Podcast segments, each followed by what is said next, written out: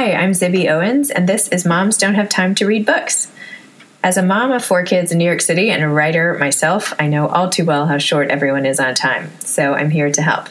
I'm going to interview authors and writers of all types about their work, especially as it relates to parenting and family issues. Hopefully, you can listen while doing 8 million other things and fall in love with these talented scribes and their fantastic books, essays, and songs like I have. Plus, get some tips on surviving parenthood. For more about me, you can check out my essays at zibbyowens.com.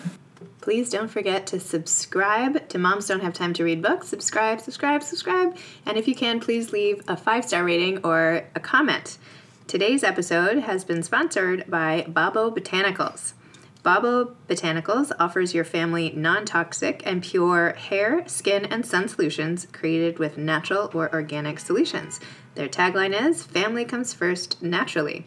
As an aside, I use Babo for literally all my kids' shampoos, body washes, sun lotions, and even for me too. So definitely check them out at babobotanicals.com, B A B O, botanicals.com. I'm here today with Aimee Molloy, author of several books, including However Long the Night and Jantsen's Gift, plus books she wrote with Elizabeth Edwards and John Kerry and Teresa Heinz Kerry. She recently released the novel The Perfect Mother, so nice of you to name that after me, by the way, which was an instant New York Times bestseller. The movie rights have already been sold to make it into a major motion picture starring Kerry Washington, and it just came out on May 1st. Right. right? Uh, she's also written articles and essays for the New York Times, the Washington Post, and Salon.com. Aimee now lives in Brooklyn with her husband and two children, ages three and five. So, welcome. Thank you. Thanks for having me. Of course. So, for the busy moms out there who might have missed all the amazing press your book has been getting, heralding it as the can't miss summer read, can you explain what The Perfect Mother is about? Yes, it's about um, a group of women called the May Mothers who meet after having babies at the in, in May at the same time. Um, and it's a mommy group and they get together before their kids are born and then after the kids are born they meet twice a week in prospect park in brooklyn. And when the babies are six weeks old they decide that they need a night away for the first time from their kids. And so um, they pick a bar to go out and they one of the women in the group winnie she's a single mom. She's reluctant to go. And so they sort of put a lot of pressure on her and they hire a babysitter for her and they convince her to come out. And so while they're out having drinks um, Winnie's babysitter falls asleep on the couch, and she wakes up to find that Winnie's six week old son, Midas, is missing from his crib. And so the book takes place over the next 13 days, and it follows three members of the May Mothers who become increasingly convinced that the police are screwing up the investigation and increasingly determined to do everything that they can to find Midas before it's too late. And how did you come up with the idea for this? well, it's so morbid, right? But um, I had my first um, my first baby in 2012, and you know I live in Brooklyn, and my husband's family and my family we don't nobody lives near us, and so um, even though I had friends who had babies, like I did, I felt pretty alone and isolated. Like I really experienced that, and so I joined a mommy group through Park Slope Parents, which everybody does in Brooklyn. When you have a kid, you sort of have to. I think it's like a law there. and so we were the September babies. And, you know, it was my mommy group. But at first I was like, I'm way too cool to, to do this. I'm a little bit, I was, you know, 39 at the time. I was older. And, um, and so, and then almost immediately it was like these women became this in- integral part of my life. And I didn't even really go to the meetings. Like, much like the May Mothers, most of the, the, um, like the group existed online and with a listserv. And so, you know, we would somebody would write with a question, and it could be three in the morning. And it was like, you know, here's this concern I'm having, or here's something with my baby, or my marriage, or my body, or whatever all these issues are we were dealing with. And within minutes, there would be like a dozen thoughtful responses, you know. And I had done a lot of travel in rural Africa before, hmm. when I was pregnant, actually. And so I sort of was really, you know, blown away by these like the tribe of women that existed in these communities where somebody would have a baby, but like every woman there would would treat this child as their own. And so I started like I started to play with this idea. You know, I'd never written a novel before. I really wanted to. I kind of I'd been ghostwriting nonfiction. I wanted to get out of that. And so I, you know, I it came to me like this is here's something to explore. Like what it's like the craziness of having a baby you know this like especially in the city where you don't have families around and like this tribe of women that kind of gets created often in urban areas um, you know and then it became and then i read gone girl mm-hmm. and i loved that book so much it really like brought me back to the pleasure of reading and I sort of started to play with like this morbid idea. What would happen in this mommy group if one of our kids went missing? And I just had this vision of all these women, relative strangers, you know, smearing war paint on our face and like taking up our torches and like going on the streets of Brooklyn and not resting until like this baby was found. And so I just let this idea sort of, I played with it for a while and um, started to really study thrillers and like the pacing and, and how it worked.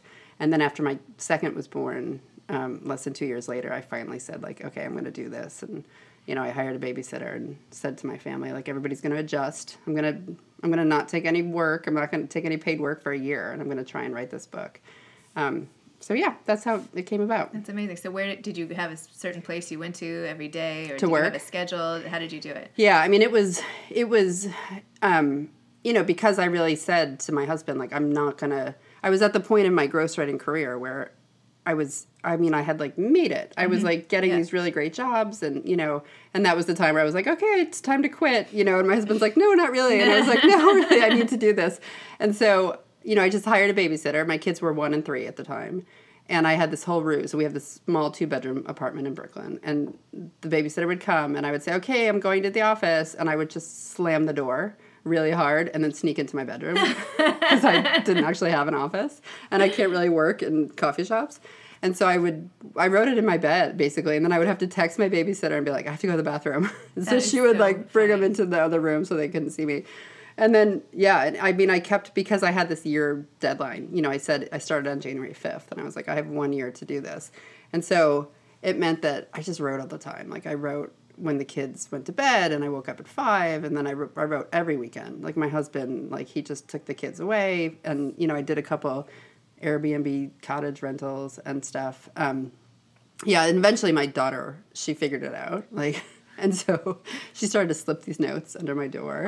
and they just said, like, I miss you, mommy. Oh no. With like a big frowny face, you know, and I was like, and so finally, after I finished the book and I started my second, I'm like, okay, I think it's time to like rent a studio.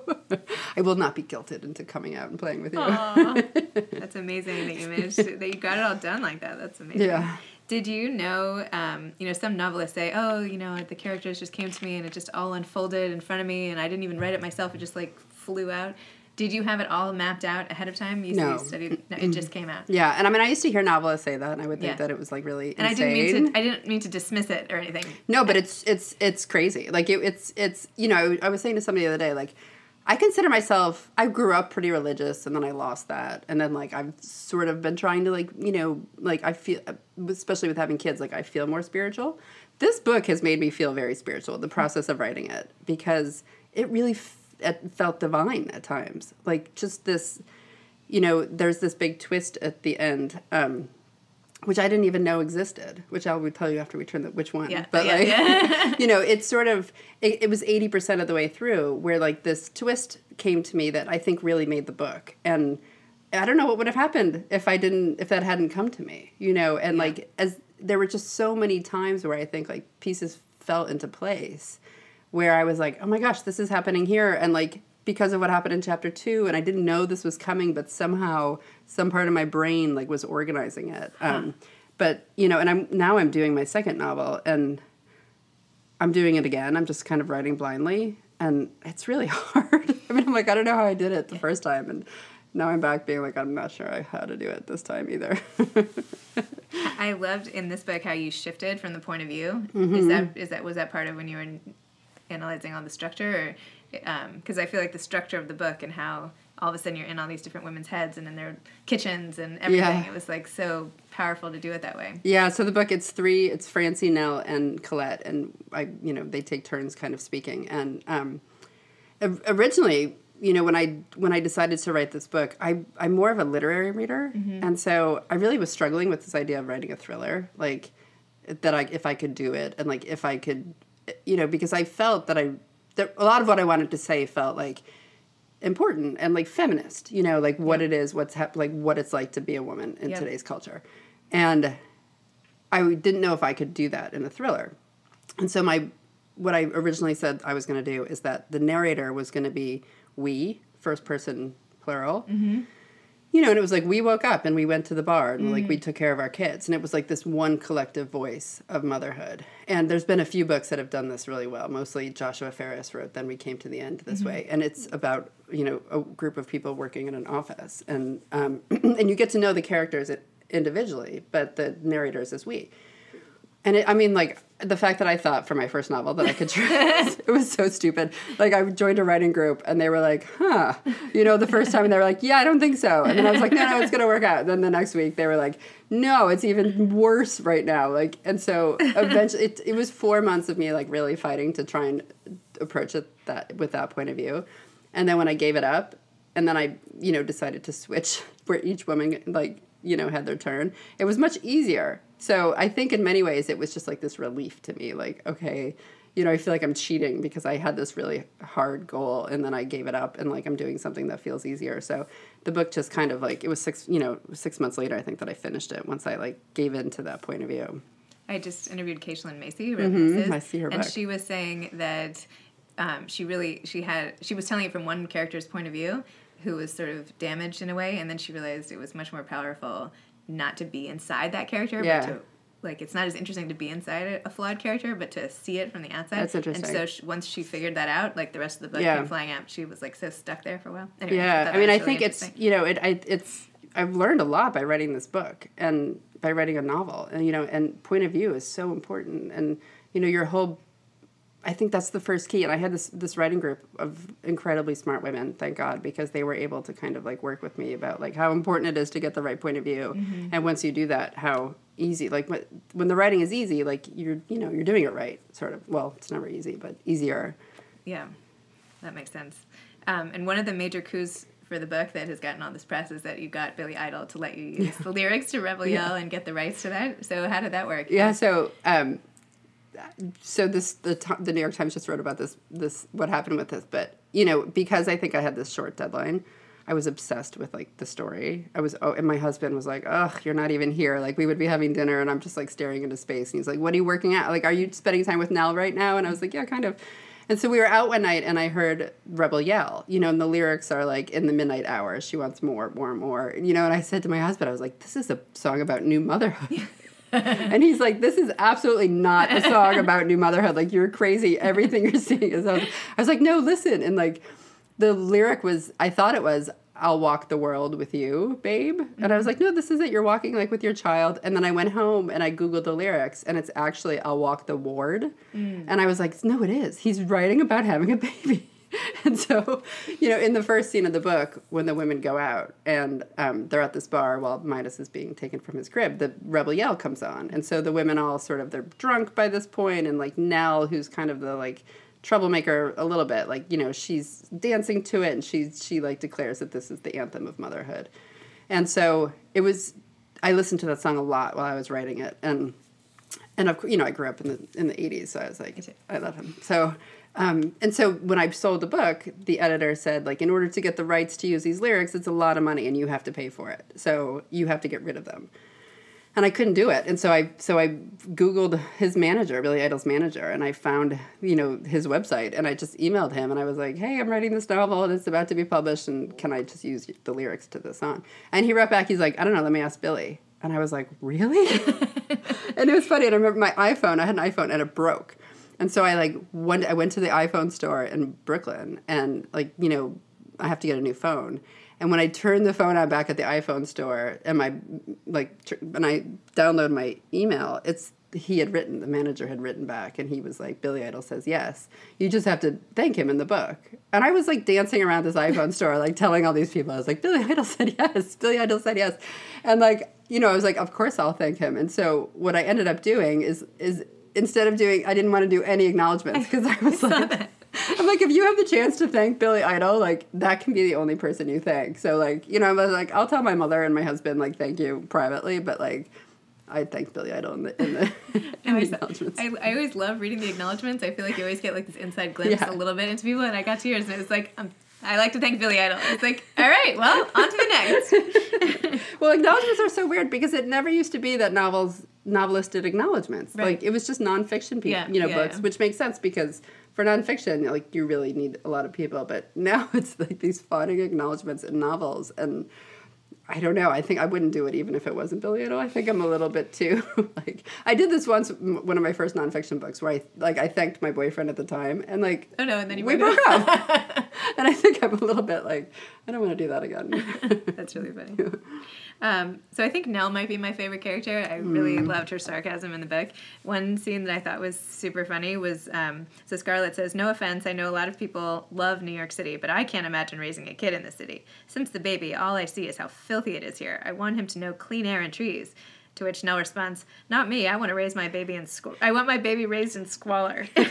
and I think this really speaks so much to this ever-present debate of New York City moms like us and so many other people. It's it's so hard to raise kids here, and logically, like this isn't the best place, and yet we all sort of stay. Yeah. Um, what do you what do you think this is all about? Oh my gosh, we should like have my husband here. We could have like a therapy session right now because we are we're in the midst of this debate, you know, and it, it's I I would I think I'm ready to leave, and um, you know my kids are are at that age now where they they just want to be exploring. My little one now rides a bike to school, and like you know I'm always like watch out for the dog poop, like watch yeah. out for the garbage, and like I'm like I want to leave, and my husband can't do it. He's he's a child therapist. He has a you know good private practice mm. in hmm. Brooklyn, and he's he's like he's obsessed with music and he rides his bike everywhere and so he's worried that if he leaves the city then it'll be you know that it'll be hard so I don't know. It's it's this constant. This is the problem with moving to New York. I think is that you really where do you go when it's time to leave? Mm-hmm. And you know, it's such a special place, and it's such a hard place that, um, you know, I don't know. And yeah, I think once you have kids, it just becomes it becomes both harder and like also more magical because your kids are just experiencing the city, you know. And so I don't know. I, I think I guess the answer is to like have a country place or something and uh, keep your place yeah. in the city. So that's our current fight. Um, um, I also really appreciated the scene at the what became known as the Jolly Mama from Colette's point of view. And he wrote, Most nights at this time, she'd be sitting with her laptop in bed, staring at a blank page, feeling exhausted and inept. How did I used to write, she wonders. So I'm sure so many aspiring writers out there feel the same way. You know, I know I have like no time to write. Not that I'm a writer like you, but just even like the, the, the one page every so often that I do. Um, was this, you know, do you feel like this is your experience at all, or it sounds like you just had this huge motor under you to finish the book, and you were never like too tired to be working on it? Uh, um, I mean, I a little bit, but before I was writing my, I wrote a book, However Long the Night, which is a biography of this this woman, Molly Melching, who lives in Senegal in West Africa, and she has started this human rights camp, like education, which has just led to this human rights movement among women there, and it's it's amazing. And um, I, with one of my first one, I found out I was pregnant on January first, and then I left for Senegal on January second. Wow. And yeah, and so I did a lot of traveling while I was pregnant, and then the book was due. You know, so I, I I can't remember what it was, but I took two weeks off before the, the my due date in order to like rest and prepare because I was in the midst of writing this like really intense book, and then my kid was like two weeks late, so I ended up like taking a month off beforehand, which meant that like day three of her life I had to go back to work, and so you know I had a babysitter come at the time and. I was working in the bedroom and the babysitter was like in the living room. And I just would literally like spent I would just go through pictures of like looking at my baby while she's like out in the living room, which Nell does in the book. Like she has to go back to work quickly and then she spends her whole time like at work looking at pictures of her kid.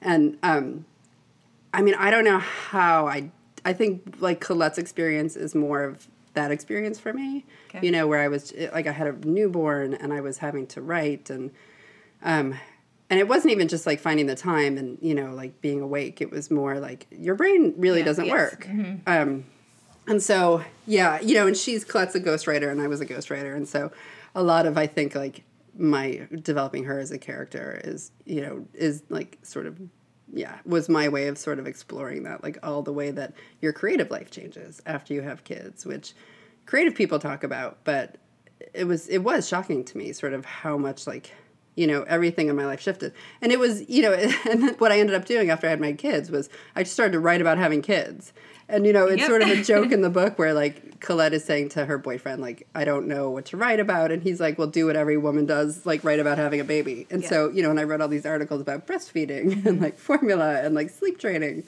and i think that that was my way of like leading up to like trying a novel about motherhood um, once my brain, you know, once my, my kid was like one and a half. And so by that time, it's better. It's Yeah. still hard, but it's not, you know, I'd actually forgotten what it was like for the newborn phase. And like in the book, the kids are six weeks old.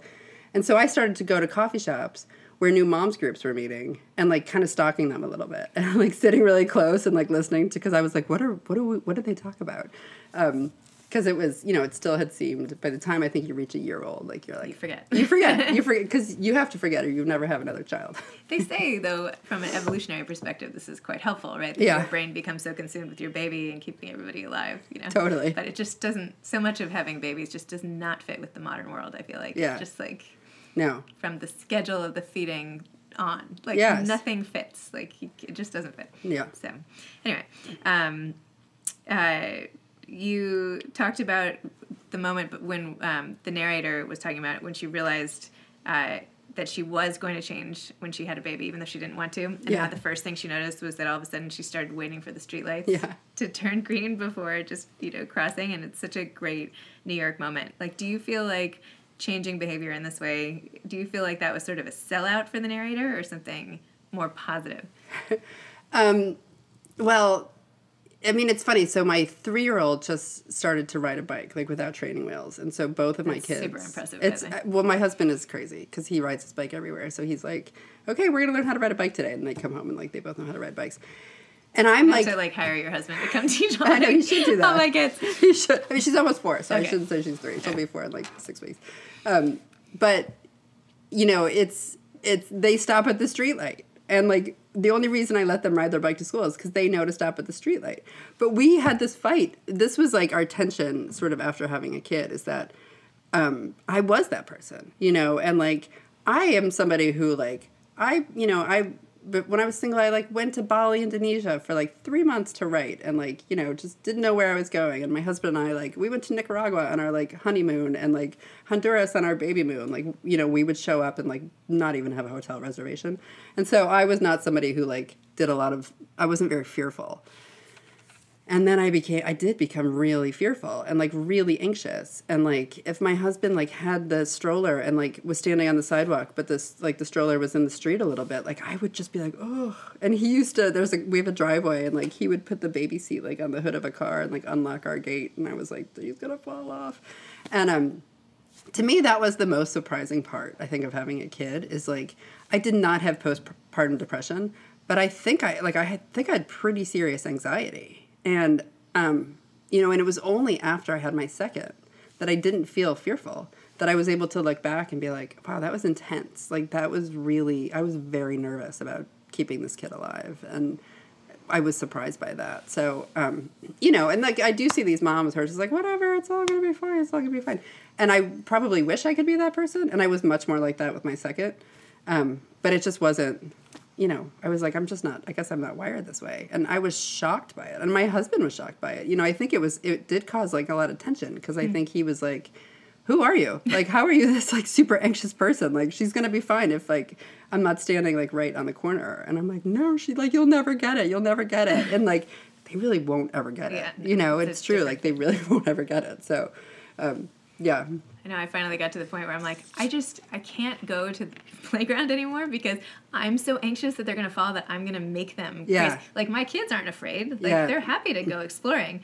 But if I'm there, I'm like, wait, watch out, wait, Yeah. wait, and I like put my hand underneath. I'm like, this is so bad for them. Like, Yeah. I have to just take myself away, or like put them on the swings where I feel really good. Yeah. Um, because I feel like there is that sense of like, oh my gosh, like, did I keep them all alive today? Like, I God- know. God forbid. I mean, it's terrible, but it's like so much responsibility and pressure. It's like you have to adapt to that in some way. yeah. And I remember when my when my when my daughter, my oldest, she was probably one and a half.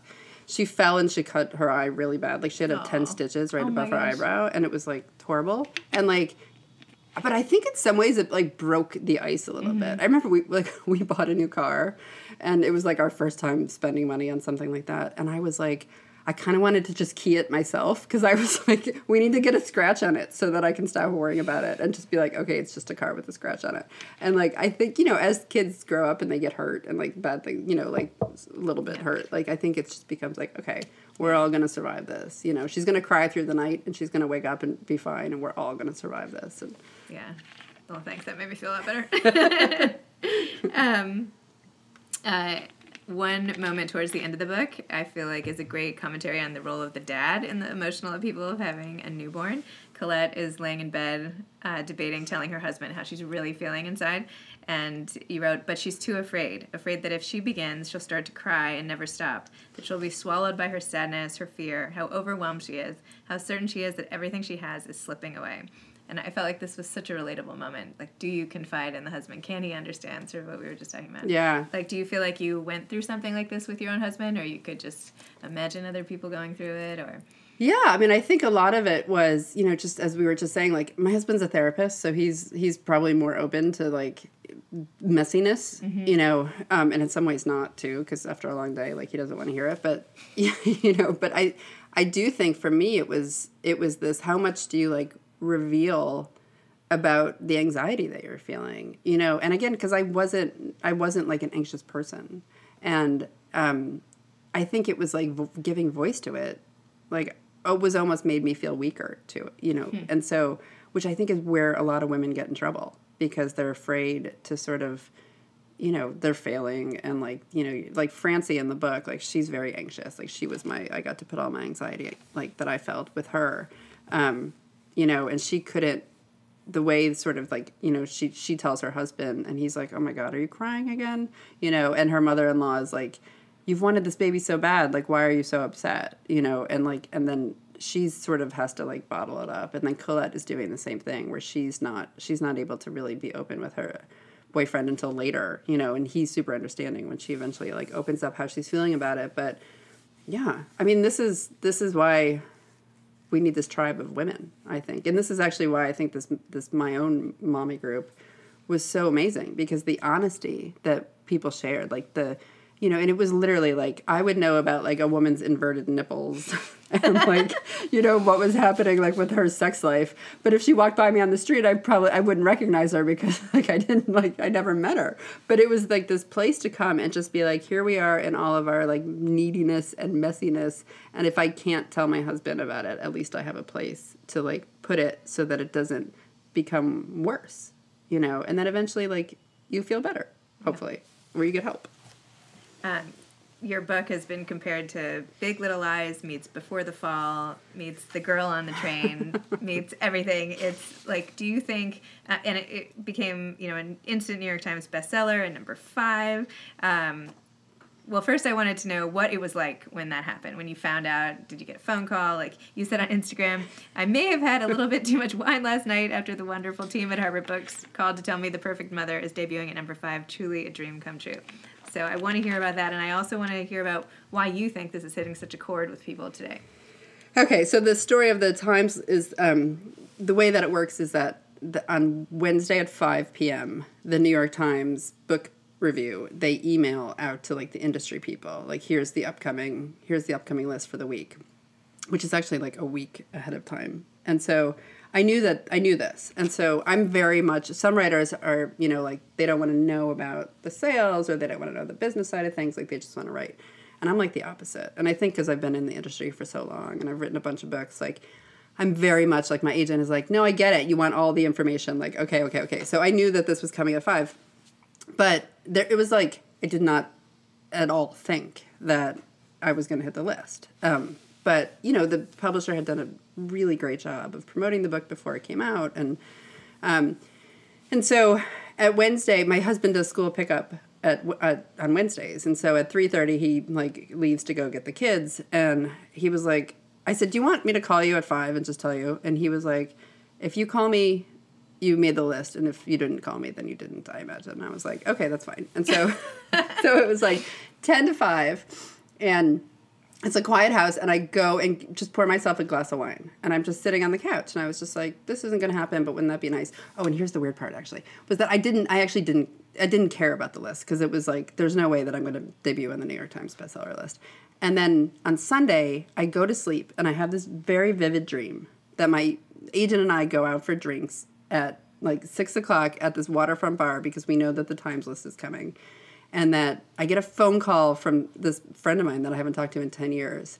And he says, Oh, I just, they emailed me a copy of the list early, and you're number five. I know. No way. Yeah. And I was just like, and I woke up and it was one of those moments where I was like, oh no, that was a dream. And I actually like was very upset. And then I said to like, I called my agent. I was like, I had this dream and I'm like, I didn't even care about this. And now I had this dream and now I'm like, now I really want it really badly. So, so I have my glass of wine at 10 to 5 and at 5.09 the phone rings and it's a Manhattan number, but it's not my agent. I was like, I don't know who this is. And so I answer the phone and I'm on speaker and there's a lot of rustling and like people talking. And I was literally like, who is it? and it's my editor and she says oh it's your team at harper and i was like okay and i was like what happened and then i hear a, literally like a champagne cork popping and i was like did i hit the list? And she said yeah you're you're number five. And I was yeah, like, chills on me. And I literally, I was like, that was my dream. And my agent was like, had been patched in, and she was like, Aimee had this dream, and like everybody's, they were so sweet, like they were as happy about it as I was, and so they're like, okay, great, and they were like, you're number five and then you're on the combined list. And i was like wait what? And like they were like you know you're on the list and like and so i could barely hear them. And like they were like okay we have to go we have to go. And like they hang up. And i just like sat there. And then i was like hmm what do i do with my husband? Like i don't really want to tell him. I don't want to call him.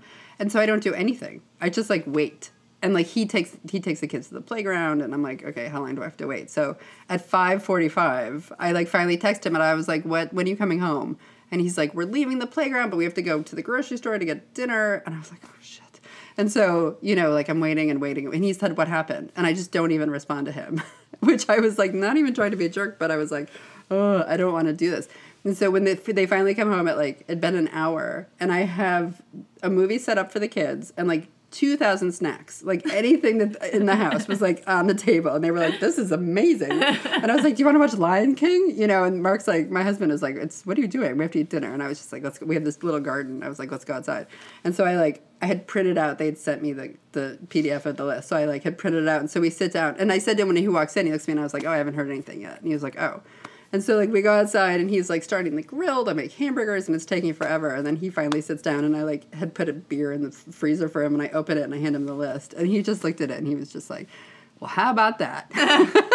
he's like, "That was your dream," and I was like, "I know." And then like we drank like all the wine in the house basically. it took me like three days to recover from that, but I've learned my lesson. So yeah, it was really like it was it was I think it was like one of it was one of the like the best moments that I've had in this whole like Aww. you know I was like I love getting married I loved giving birth but I was like this is kind of all good you know like this is just amazing. That's awesome. And do you have a sense of? I mm. mean, I have a sense because I read it and it's amazing, and you know, page turning, and you know, you relate on an emotional level, but it's also like you're on the edge of your seat and everything. But do you think there's some part of? Is it because we all need this tribe so badly, and your book kind of gives us a glimpse of that? That you think that readers are resonating with this so immediately, or what do you think? I think so. I mean, it's hard to like say what's good about the book, but I I know like when I sold it, one of the things that was important to me, or when I finished it, I should say not when I sold it, but was that I did want to write like a book that was pleasurable to read, that is really like this page turning sort of mm-hmm. beach read. But I also wanted it to be, you know, I was I wrote it during the um, the presidential campaign, and so when everything was kind of coming to light and you know when hillary clinton was running and the stuff that she was dealing with as like the female candidate and so it was it was equally important to me to like write something that said something. Mm-hmm. Um, and I hope that that's why. I mean, the reviews. I'm trying to stay away from reading reviews. I've learned my lesson, but um, a lot of people I think who like the book are saying like that it's not just this page turning thing, but it also like really I think women are feeling understood mm-hmm. in what it means to like give birth now and to be a woman. And you know, there's a lot of these sub themes in the book where most of the women have been like have had some sort of like harassment or yes. abuse at the mm-hmm. hands of like powerful men mm-hmm. um, you know and they're like dealing with discrimination in other ways and so i think that hopefully that that's the reason i think that you know it's also resonating and tell me a little more. I know we started talking about this before, but uh, about this becoming a movie and how long this process has taken. And yeah, so thing. we sold the movie rights right after we sold the publishing rights to Kerry Washington and Amy Pascal, and TriStar is going to do a film, and so um, it takes a long time. And so right now it's in the hands of an incredibly skilled screenwriter who's doing the adaptation.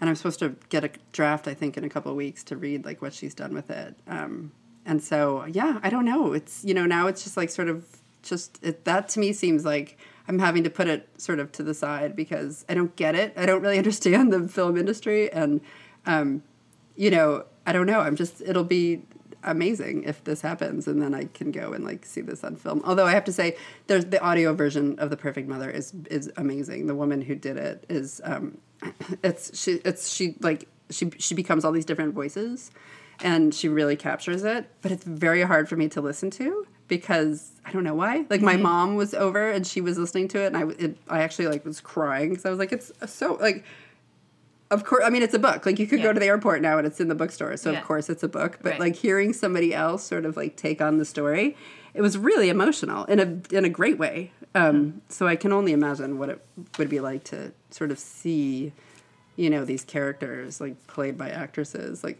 on the on the screen like So like FedEx you have a big box of tissues I know, ahead I of time think or so. something. That'll be my next. Like I'm drinking my wine Yeah. with my husband. I'll be like, I'm gonna save it till then. And you mentioned you're writing another novel. What's that? Can you tell us what it's about or Yeah, it's about um, what is it about? It's about it sort of turns the focus from marriage to I mean motherhood to marriage, and it's about a newlywed couple who leave the city and they move Okay. upstate to the country, and they buy um, a Victorian mansion that was the site of the first domestic violence shelter and had been closed for five years because it was a resident had been murdered there, and so they take on this house.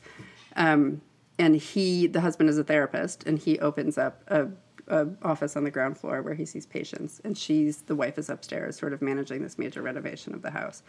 And she starts to hear voices um, and so it's a hard book to talk about because there's a there's a very early twist. So i'm being told that i have to stop giving it away because i've been talking about it. But it's sort of they it, you know it sort of then follows it's another sort of quick couple week story of like what starts to happen in this house. And it's not really a haunted house story but there's like there's some some aspects to it. And then this these things that happen that put a lot of pressure on this on this young marriage and like if it can survive. That's exciting. yeah And just the last question, do you have any advice to aspiring writers out there? Oh gosh. Um yeah, keep writing. You know, like every day keep writing and and you know, whenever you can. I I I have a friend who just published a really beautiful book called The Ones We Choose, Julie Clark and and um she wrote this book. She is a single mom of th- of two boys. She is a 5th grade teacher. She was diagnosed with breast cancer, and even through all that, like she wakes up at four o'clock in the morning and like writes for three hours, and then like goes to work and like would go to treatment and like come home.